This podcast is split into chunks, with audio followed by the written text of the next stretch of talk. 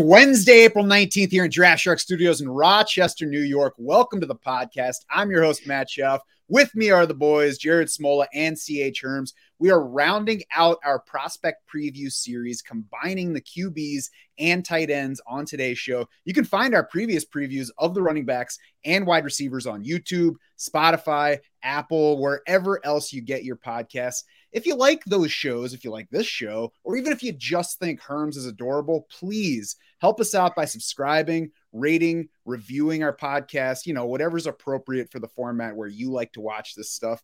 Tell us why you like what we're doing, or, you know, maybe you hate what we're doing and you've decided to come back anyway. So, first sort out that chain of decisions with your therapist and then come let us know what we could be doing better on these. So, help us out, subscribe, rate, review. Now we're going to get to the players that I talked about, and it's quarterback time to begin with. We'll kick it off with a much discussed cadre of QBs this season. The top three seems pretty straightforward for fantasy. The order, Jared, not so much. We're going to start with number one on our consensus list right now, Bryce Young of Alabama. What what is there to like about Bryce Young?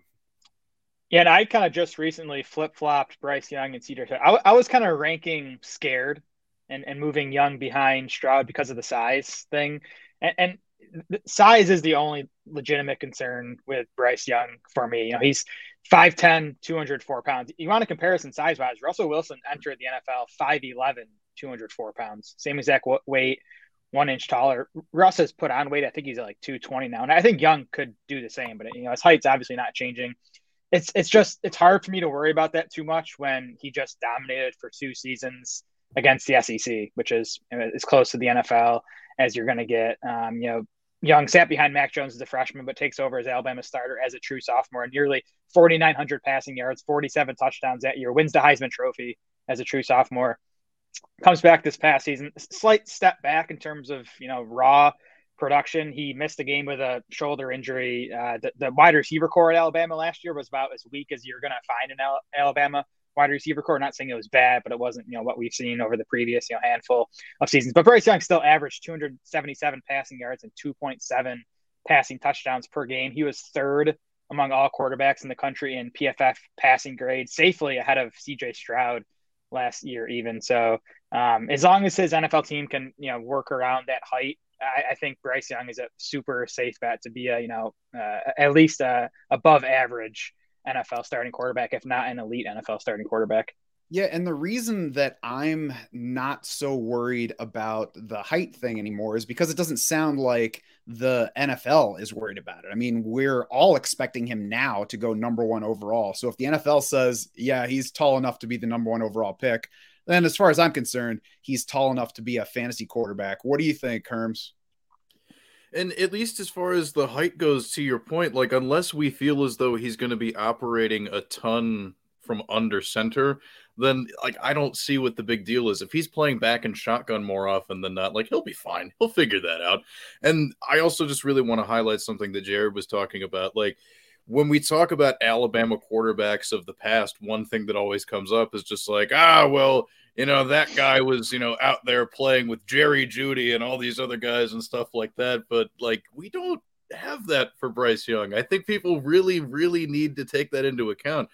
The Alabama team from last year, not particularly great compared to what it's been in the past, but he still managed to get a lot of stuff done for that team, which makes, at least in my mind, his contributions like all the more impressive. So I am still one of those people that doesn't have him number one, but like the more I keep hearing about it from other people and you know hearing all these really awesome comps for Bryce Young, I'm just like, damn, he does throw with a lot of really good anticipation. He does know how to make a lot of these good things happen. And maybe I'm starting to question myself a little bit. And of course, well, I mean, numbers... I think no, go yeah, ahead. Go, no, I think the reason he wouldn't be number one for for fantasy is because we don't know about the, the rushing upside, right?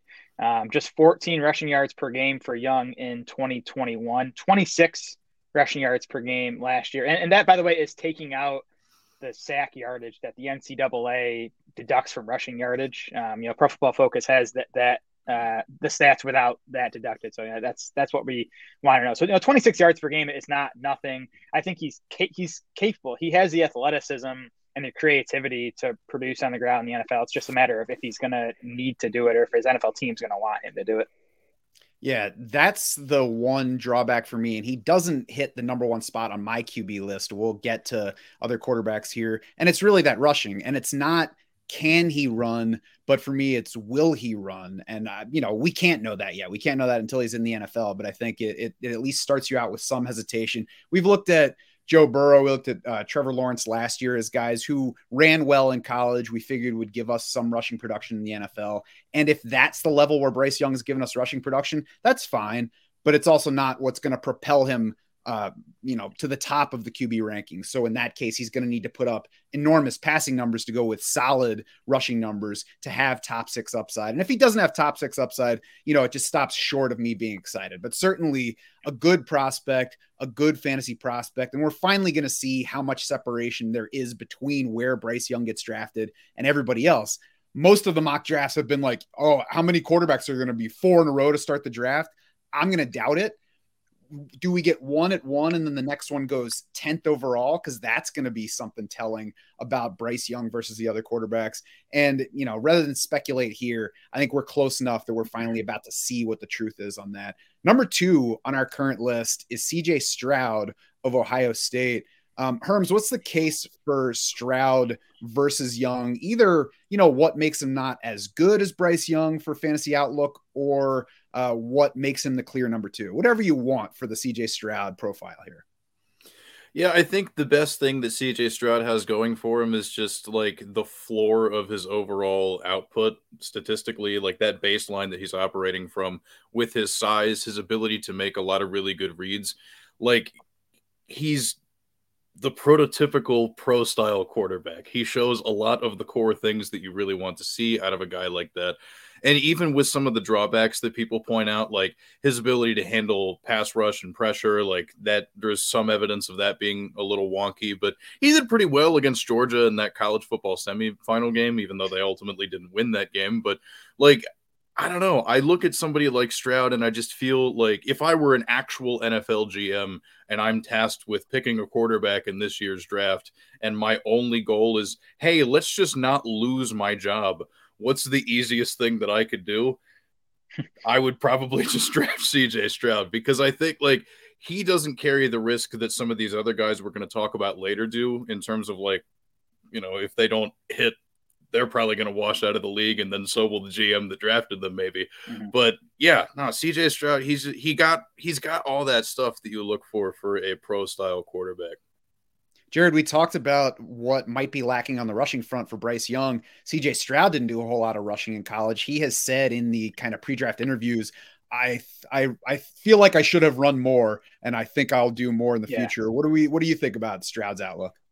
Yeah, I mean, the rushing production on paper at Ohio State was not good, right? I mean, five rushing yards per game in 2021, nine rushing yards per game last year. I do think if you watch enough of him, though, you see hints that he can do more. I mean, like Herm said, he has the size. Now, that's not a concern with CJ Stroud. He's 6'3, 214 pounds. And I do think he has above average athleticism. So I think he can do it. I'm even less convinced of that Stroud's going to want to run at the NFL level. And Herm's kind of alluded to this. My not my knock on Stroud would be that he, he is kind of robotic or like Bryce Young is super creative, super Im, you know the Im, improv stuff is awesome when the play breaks down for for Bryce Young. CJ Stroud, he's awesome when the pocket's there and the receiver's open. He's gonna he's gonna hit that guy.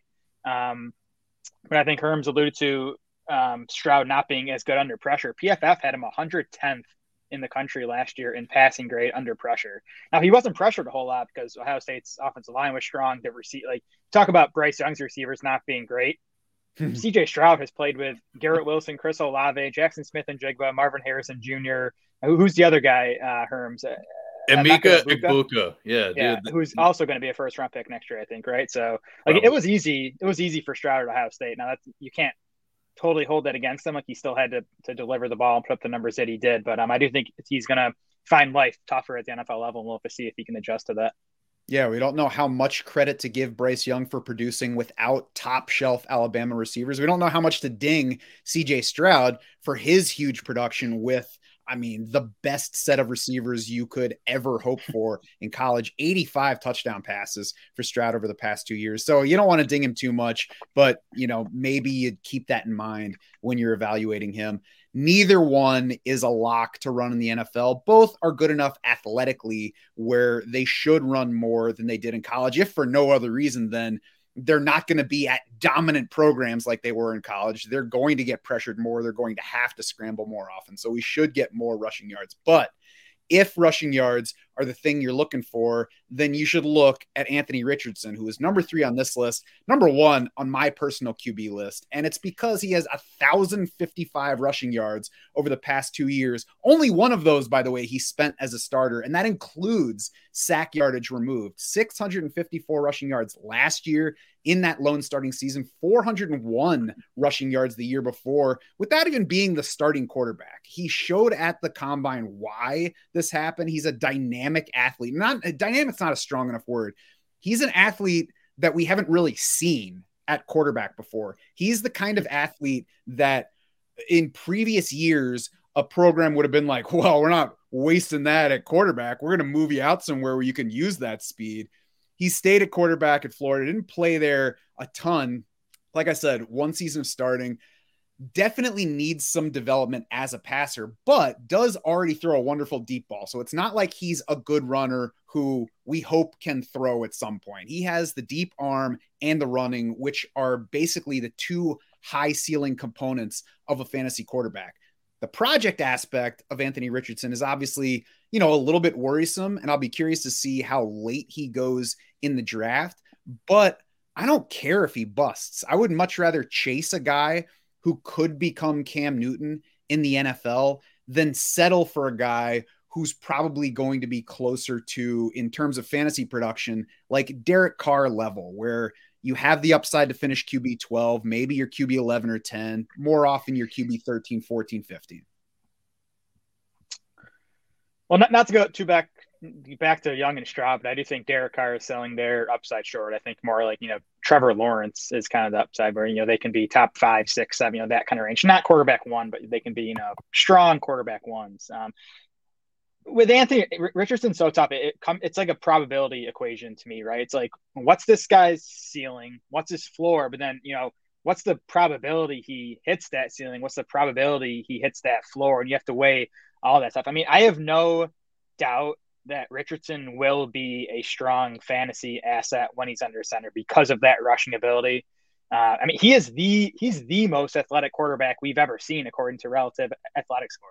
He, he earned a perfect 10.0 score in RAS. He's the most athletic quarterback we've ever seen. We know the rushing upside is massive, but he's a major question mark as a passer. 53.8% completion rate last year. I, I know people are going to you know say it, it, wasn't easy for him at Florida, right? What you didn't have a great supporting cast. Um, the, the receivers weren't very good. I do like to look at adjusted completion rate for that type of stuff, though, which does you know get rid of things like throwaways and spikes and, and drops. Richardson in adjusted completion rate, 64.1%. That was 113th among 121 qualifiers.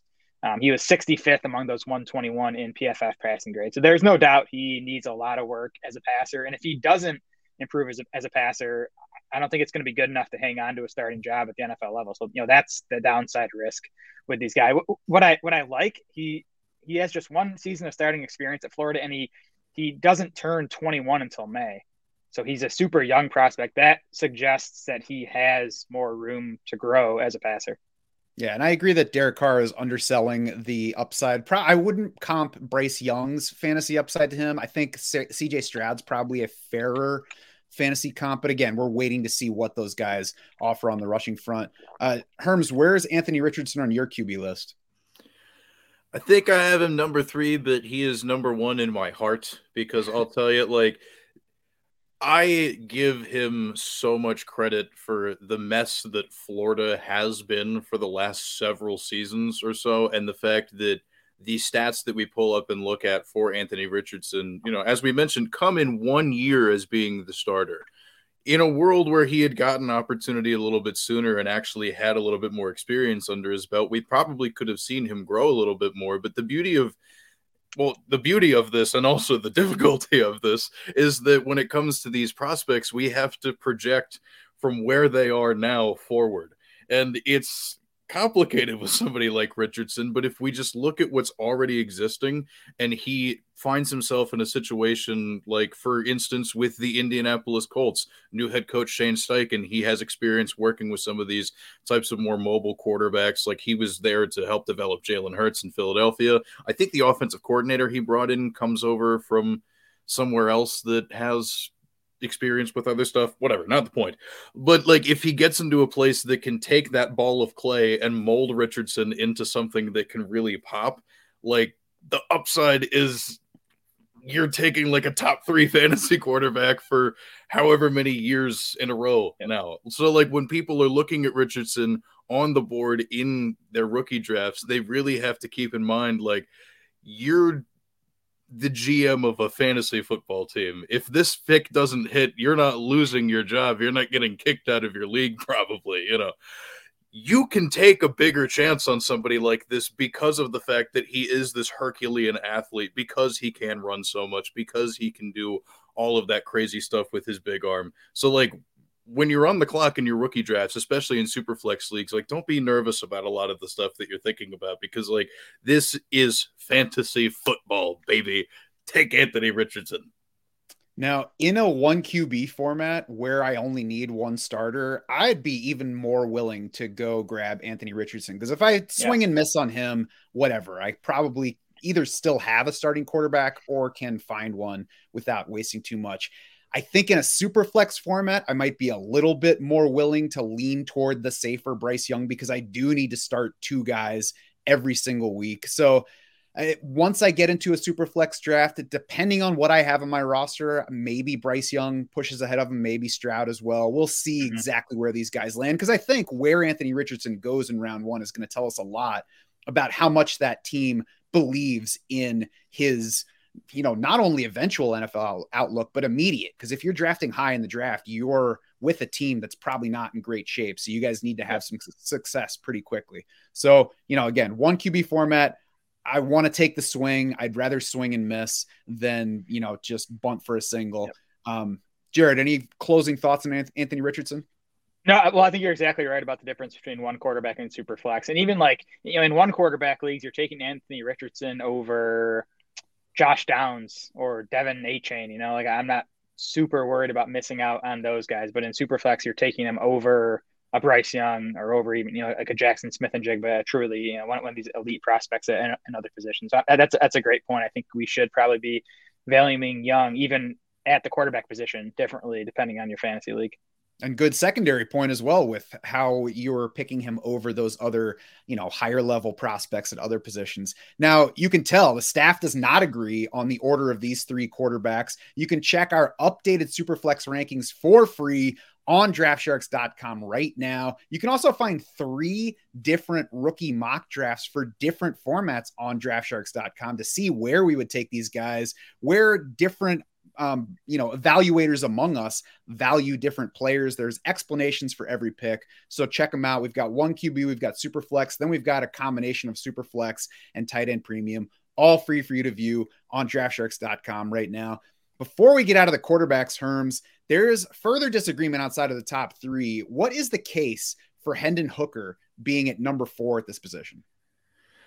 Well, part of it is me uh, trolling Will Levis a little bit. I'm not gonna lie, like in the interest of transparency. But uh, Hooker, he's he's fun. I think in a world where he hadn't have torn his ACL later in the college season, we would feel more confidently talking about him as a first round quarterback and that college system that you know his head coach Josh Heupel put out there. I mean, like it's not like he's making very difficult reads.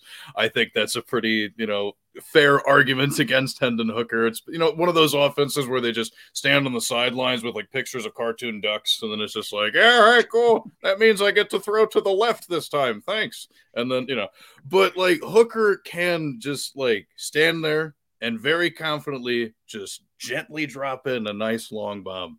And that's not the easiest thing to teach somebody to do. Like I think he really does have a lot going for him and there were also times where he could he could run around a little bit. He's a, you know, pretty athletic guy himself. So you're to have to be patient because I don't think he's to do anything for you the first year in the league. His first year in the NFL is going to be a red shirt year, basically, because he has to continue to rehab. He has to do all that. But because of where he'll end up get draft, uh, getting drafted as a result of all of this, I feel like he'll end up in a situation on a better team, picking later in the first round if he sneaks in there, or one of those teams in the second round that can just be like, look, maybe we have an older guy on the roster now. Sit down, work on your knee, work on the playbook, and then, you know, like having that level of time for him, I think is just a really beautiful thing, even though he is a little bit older and maybe doesn't have too much time to waste. but, you know, I don't know. That's where I'm at with Hendon Hooker. Yeah, my case for Hendon Hooker, he's had more than 100 rushing attempts and more than 350 rushing yards each of the past four years. That spans time at two different schools, Virginia Tech, then Tennessee. Also throws the deep ball well, as Herms was talking about. He's like an older version of what to like about Anthony Richardson. Certainly not the same ceiling on either account, but also a little bit more refined already as a quarterback. So I think there's a better chance that Hendon Hooker is a decent quarterback going forward, probably, you know, a higher floor than Anthony Richardson in real NFL terms, certainly nowhere near the ceiling. Jared, what is the case against Hendon Hooker? Why do you think it's a mistake to have him ahead of Will Levis in rookie rankings right now? Yeah, Hooker for me, it's a combination of things. Like it's not just the ACL. I think we're at a point now where you know a quarterback's going to recover from an ACL. He's going to be fine. It's not just the fact that he played in this you know funky college style offense that he's going to need to make a big transition to the NFL. It's a combination of both those things and the fact that, as you guys have been saying, he's already 25 years old. So if we're saying that this coming season is is a red shirt, and I think it's going to be, I think he's not going to be healthy, you know, early on, uh, you know, for for mini camps and probably even training camp he's probably not going to make many, if any, starts this season. Then we're talking about a you know 26 year old, essentially rookie quarterback, and like it's just you know, how much room for growth is there still. Um, so you know those are my issues with Hooker. I'm curious to see where he goes. I mean, it's my assumption at this point that he is going to be like a late first or early second round pick. Whereas I think Will Levis, who I do have ranked ahead of Hooker at this point, I, I think he's going to go inside the top 11 probably a top seven pick, and it seems like he you know still has a chance to be to, to be a top five pick. So that's just a big difference in draft capital if it ends up going that way. I can't wait to see where these guys go because this time last year we're like, well, how many quarterbacks are in round one? Four of them. Does Desmond Ridder? Where does he go? Does he get to twenty? Uh, is Sam Howell coming into the end of the first round? And then we saw one guy in round one, everybody else in round three, Sam Howell in round five. So I don't know. I, I'm curious to see if Will Levis is actually a top 11 pick this year or if he's in round two. And I think based on what we saw last year, it shouldn't shock us either way. Desmond Ridder, he you can find red flags, you can find reasons not to like a quarterback. He was a pretty good quarterback prospect last year in terms of athleticism, what he put on tape, having experience as a starter, and he went to round 3 with plenty of quarterback needy teams around. So that's the piece we don't have yet. It's a piece we're getting soon. I'm very curious to see um, where both of these guys go. You can find full profiles from a fantasy standpoint on Hendon Hooker and Will Levis on draftsharks.com. Our boy Kevin did both of those. So check those out. They got highlights, got stats, got all that. Before we get out of quarterback, Jared, I already know that uh, Herms and I share the same remaining sleeper at the position. You got anybody else that you're – anxious to see where he lands considering late in a super flex draft? There's no one I'm anxious to see where they land, and there's no one else I'm excited about. Since you asked, though, I'm going to throw out Max Duggan, who I do have as my quarterback six. Now, this is a guy I highly doubt you're going to be drafting him in any one quarterback dynasty leagues, even if your draft, your rookie draft goes five rounds maybe he's someone you look at in like round four or five of a super flex game. We'll see where all these other quarterbacks land as far as draft capital goes and landing spot. Um, you know, Duggan, his passing numbers don't jump off the page at, at, TCU over the past few seasons. I will say though, he did have a 78% adjusted completion rate last year that actually beat Bryce Young, CJ Stroud, Anthony Richardson, and Will Levis, and Hendon Hooker, dude. All, all five of those guys. It was 12th best in the nation. He was 30th best in the nation in PFF passing grade. And then what makes Duggan a bit more interesting for fantasy, I do think he has some he has some rushing upside. Uh, 43, 43 rushing yards per game last year. He ran a 4.52 40 at the combine. So I mean, I, I think he's I think he's a career backup. Like he is the type of guy where if he gets in there, maybe he can give you, you know, some games with 20, 30 rushing yards and be someone at least in super flex leagues that you can toss in the starting lineup. Tim Tebow with less Jesus. Herms, who do you have in the sleeper quarterback category here among the rookies?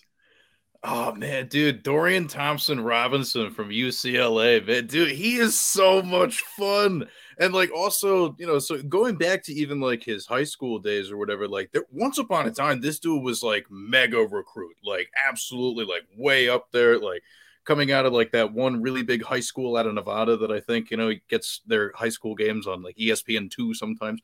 But like, you know, he he stuck around for I think five years. He's a little bit older. I don't think kind of like Duggan. It's not like we're expecting him to become a starter really at any point, but you know, I watched a lot of you know film for my Zach Charbonnet profile that I did, so I got exposed to watching the UCLA offense a lot. And it, as I kept watching that, I was like, man, Thompson Robinson really keeps plays alive and man, he could really throw a dart. Like this is pretty cool. And then I I caught the I caught him at the Shrine Bowl on uh, they air that on NFL Network, you know, during the off season too.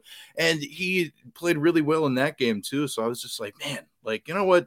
Let's just let's just go ahead, target him maybe in like my you know fourth, fifth rounds of these super flex drafts. Tuck him away on the taxi squad. See what happens. He's a lot of fun.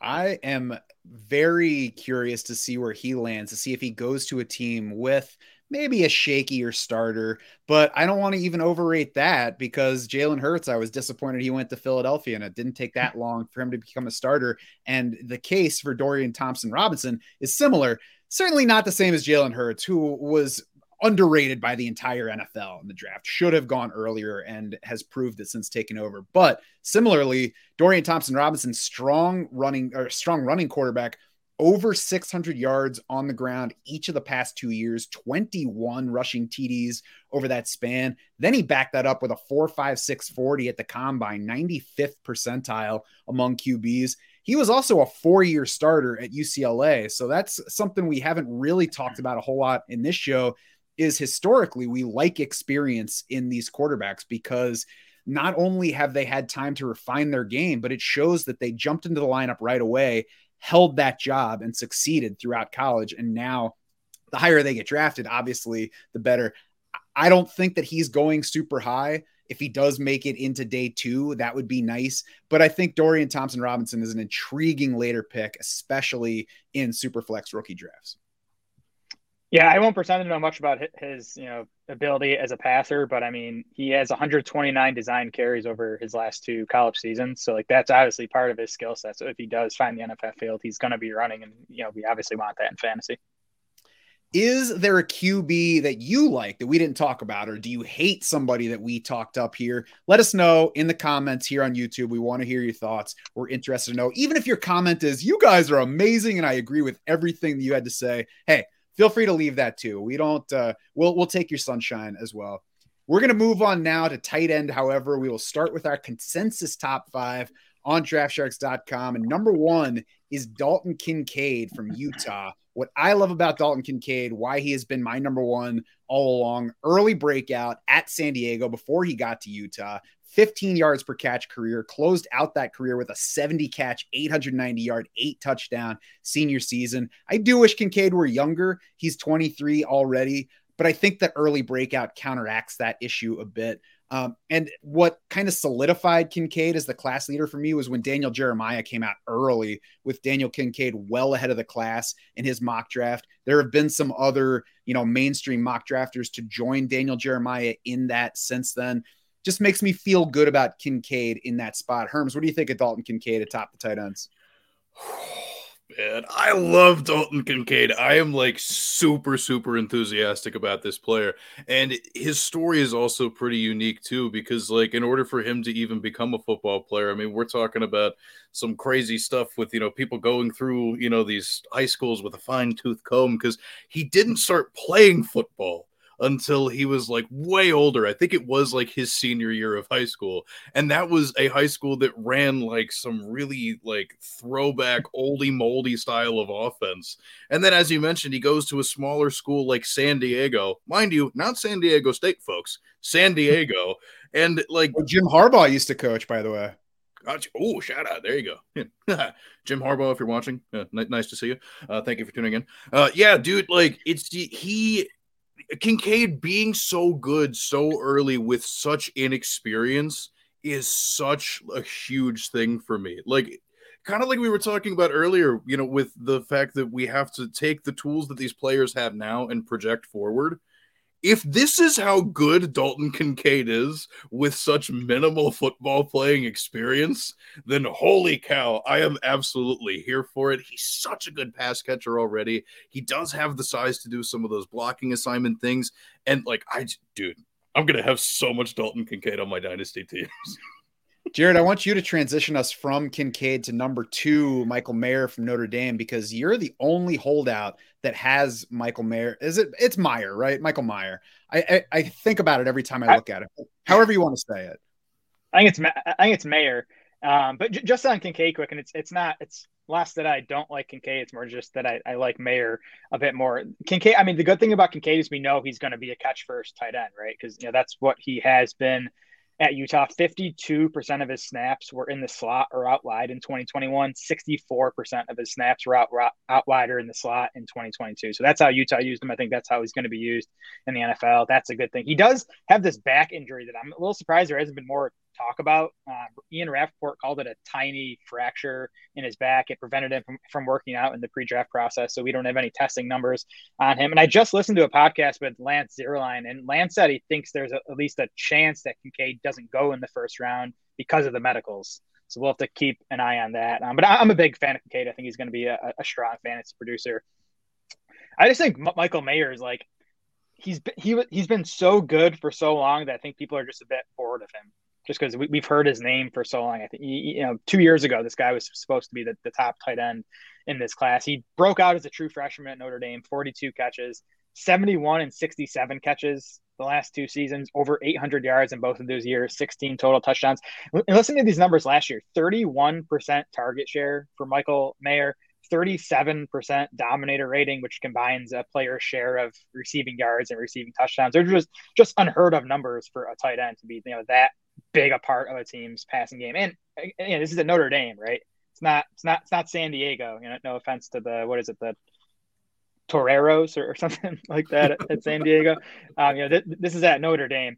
The, the knock against Mayer is he's not an elite athlete, right? Um, he tested as a 76 percentile relative athletic score. He ran a four seven flat at 249 pounds. By the way, TJ Hockenson ran a four seven flat at, at 251.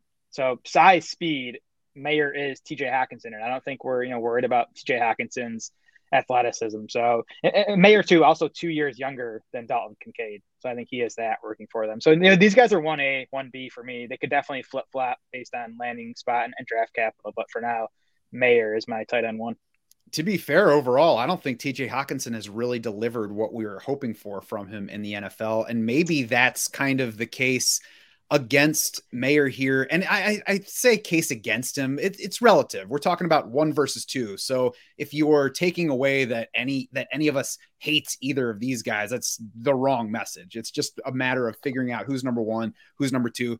There's definitely some what you said, Jared. People in fantasy always want to be, you know, first on the new thing. They want to get the breakout guy. They don't want to go with the guy that's been there for a while, and that is certainly Mayer versus Kincaid. The reason I prefer Kincaid is I think there's more downfield ability. I think there's more run after catch ability than Mayer. I think most tight end classes, Mayer is the easy number one, but in this, you know, incredible class of athleticism at the position, uh, he falls just slightly short of Kincaid among the tight ends for me.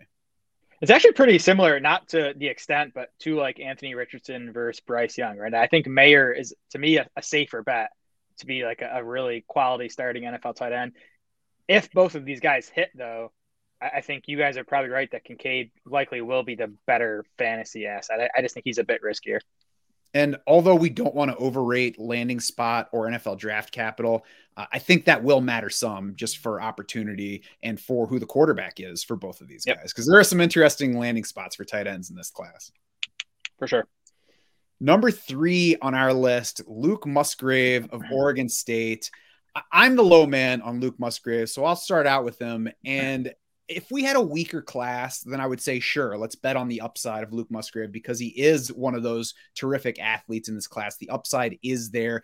And we've got a little bit more history at tight end where we don't have to worry so much about the college production if the athleticism and upside are there. However, in this class, which is tremendous, which has lots of athletes and guys who did produce in college.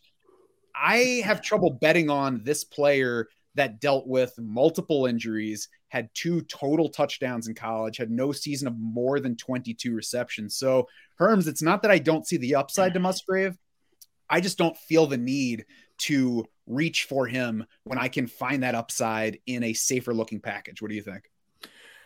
That is completely fair. I mean, my love for Musgrave purely comes from just what could be and the fact that he is absolutely huge he is built to do the thing. And also, from what I saw when he was running those drills at the Senior Bowl, I mean, like it was just, it was very impressive to see him, you know, go out there and show, like, oh, he could be one of these really cool vertical threat tight ends.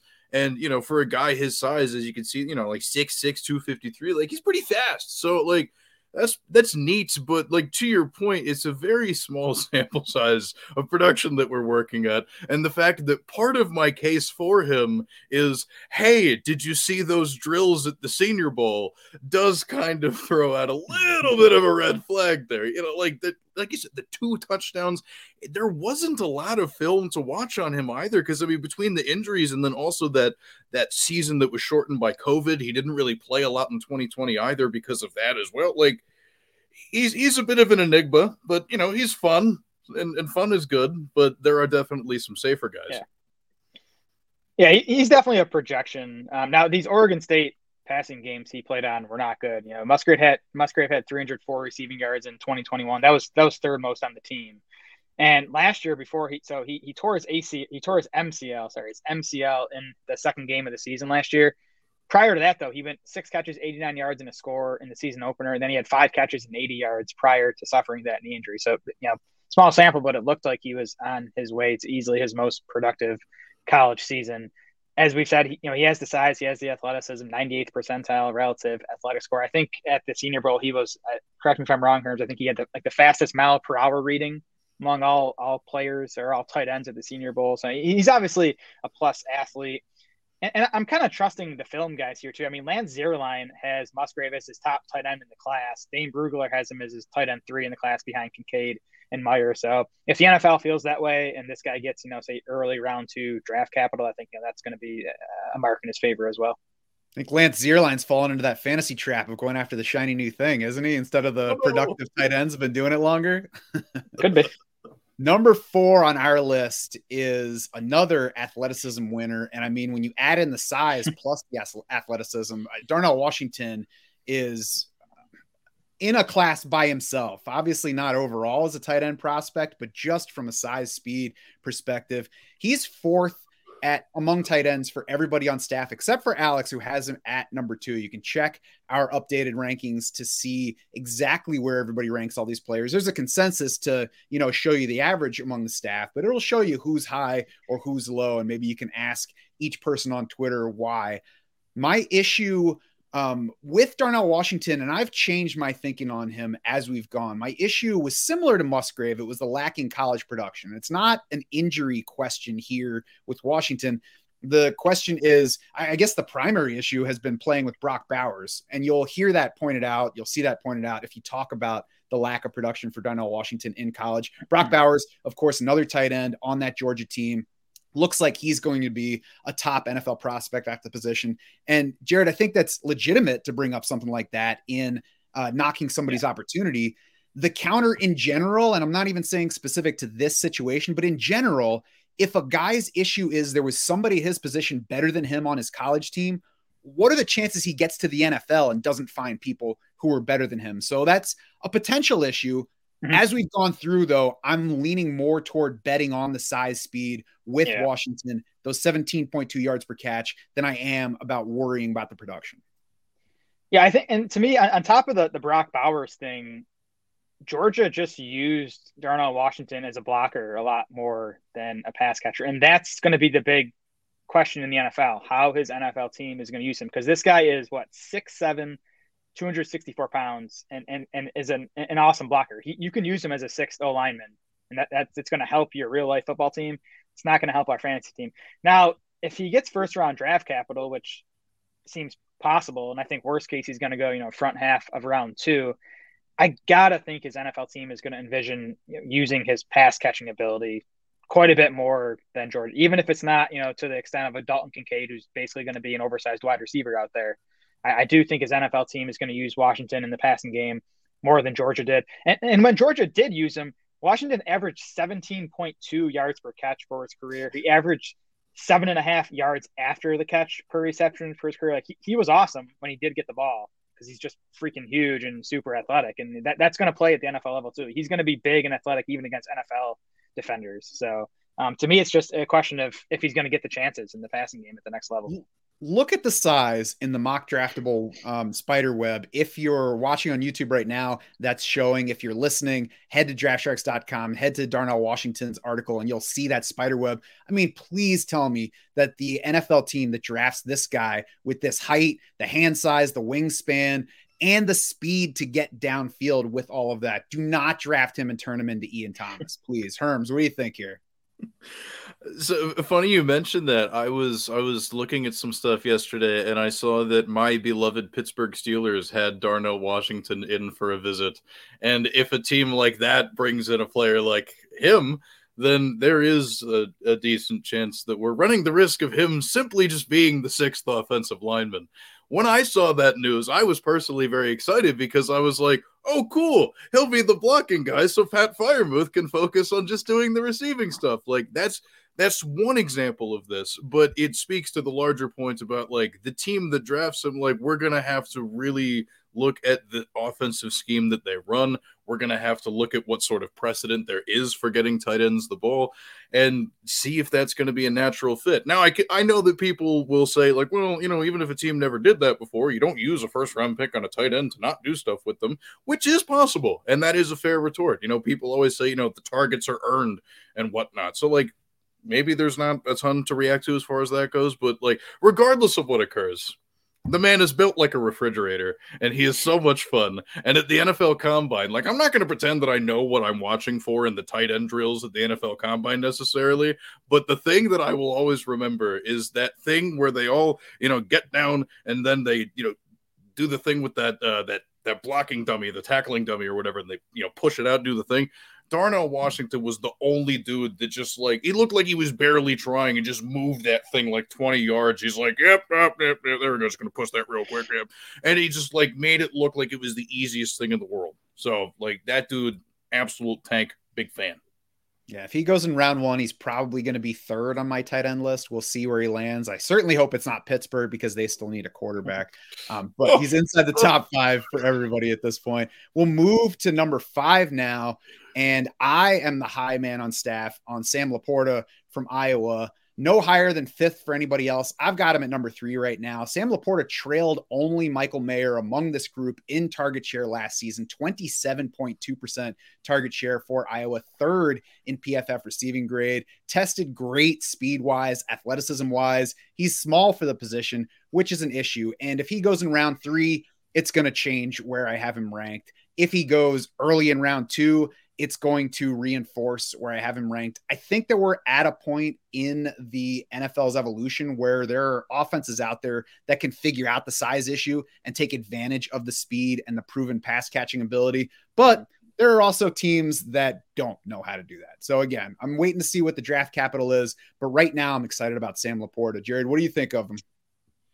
Yeah, he's my tight end five, but like in other tight end classes, he could be tight end one. Like I, I definitely don't not like the guy. Um, he's a 90th percentile athlete. He played 30 plus percent of his snaps in the slot in all four of his seasons at Iowa. So, yeah, he maybe not Kincaid level, but like I think the team that drafts LaPorta is going to be doing it to take advantage of his pass catching ability and not, you know, using him as a blocker. Now we will have to see about the draft cap, but like Zierlein has LaPorta as his ninth tight end in the class. If he gets drafted as, you know, tight end nine, then it's going to be time to, to maybe bump him down the rankings. But there there is a lot to like about him. He led Iowa in catches each of the last three seasons as a tight end. And now Iowa's kind of tight end you, right? They they tend to use that position, but like LaPorta kind of seems next in line for, for these Iowa tight ends that you know could definitely make a, a pretty significant impact in the NFL.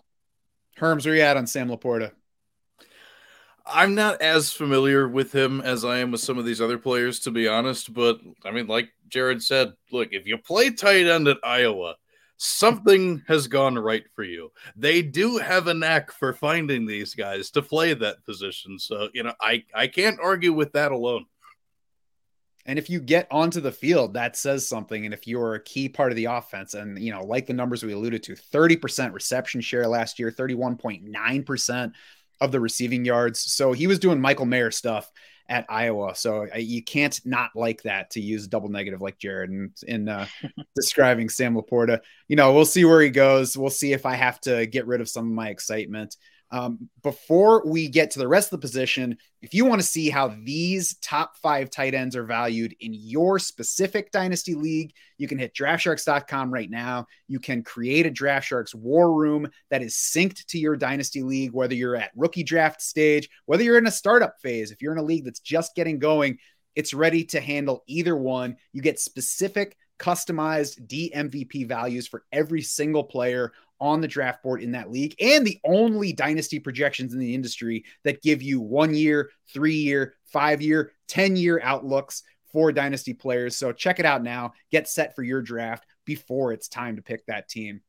Guys, we talked about the top five. Now it's time to get to some favorites outside the top five. And I use the word favorite. You don't have to profess love for this guy, but it's at least somebody worth mentioning before we get to rookie draft time. Herms, who is your not top five tight end that you think is worth sharing?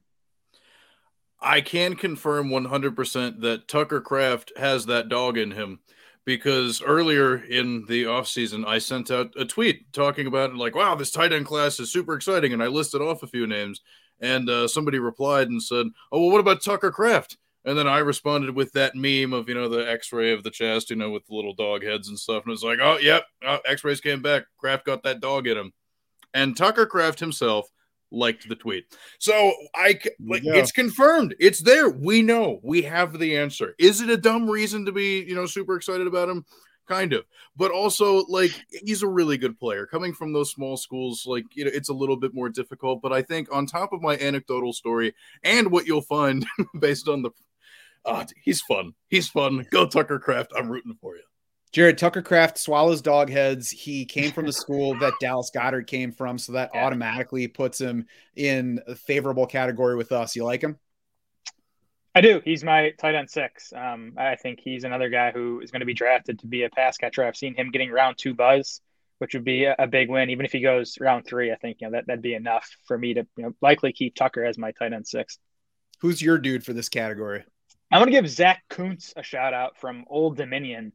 Um, and we talk about how athletic this tight end class is. Kuntz is the most athletic of them all. He's actually one of four tight ends all time to earn a, a perfect 10.0 relative athletic score. He's 6'7, 255, ran a 4.55 40.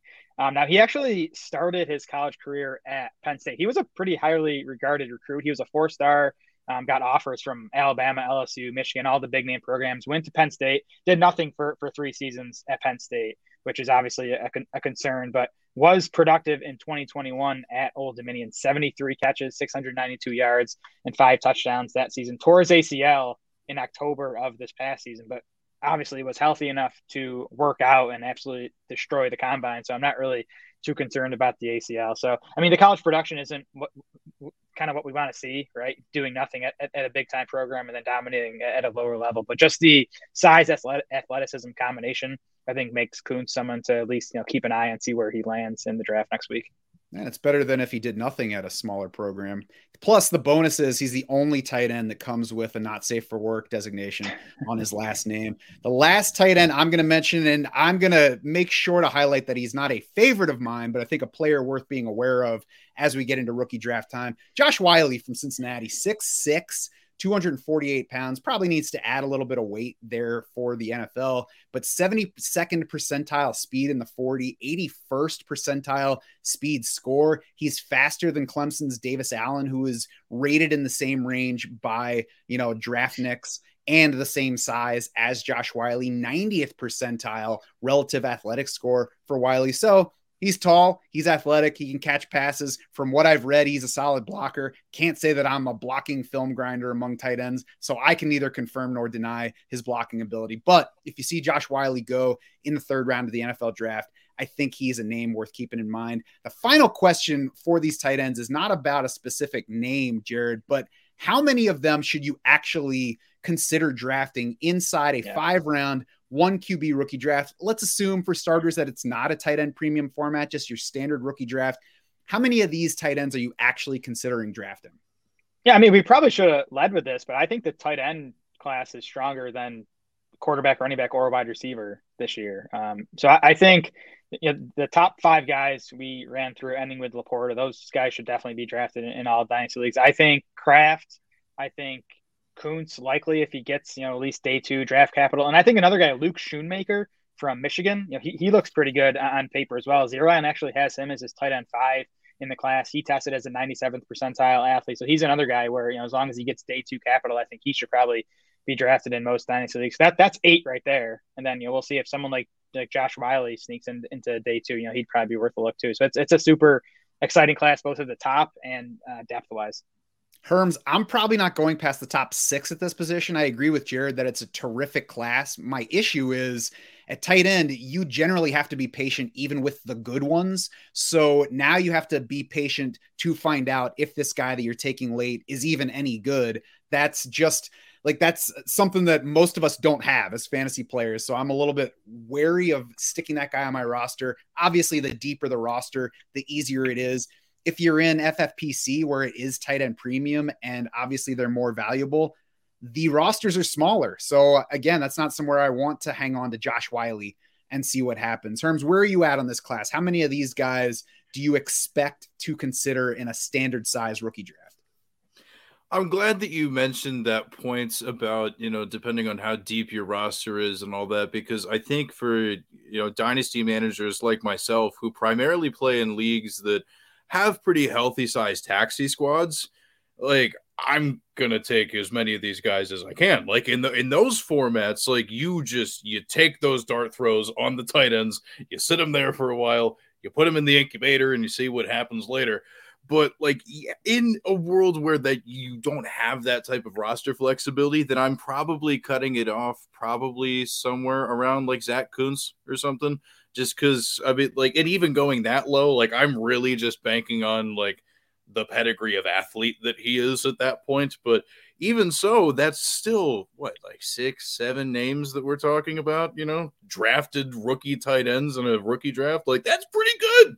That's pretty good. You know, I think, you know, and also just another thing, real quick. As a matter of principle, unless it's tight end premium, I'm not a big fan of taking tight ends in the first round of a rookie draft. I, am not a big fan of spending that type of capital. But once you get into the second there with these types of guys that we're talking about, like just boom, boom, boom, boom, boom, go for it. These guys are thrilling. I agree with you yeah. guys. Great class to stash one of these yeah. tight ends to wait and see if they develop, uh, and a great class to go ahead and grab a backup, even if you already have a starter. Jared, what were you going to say?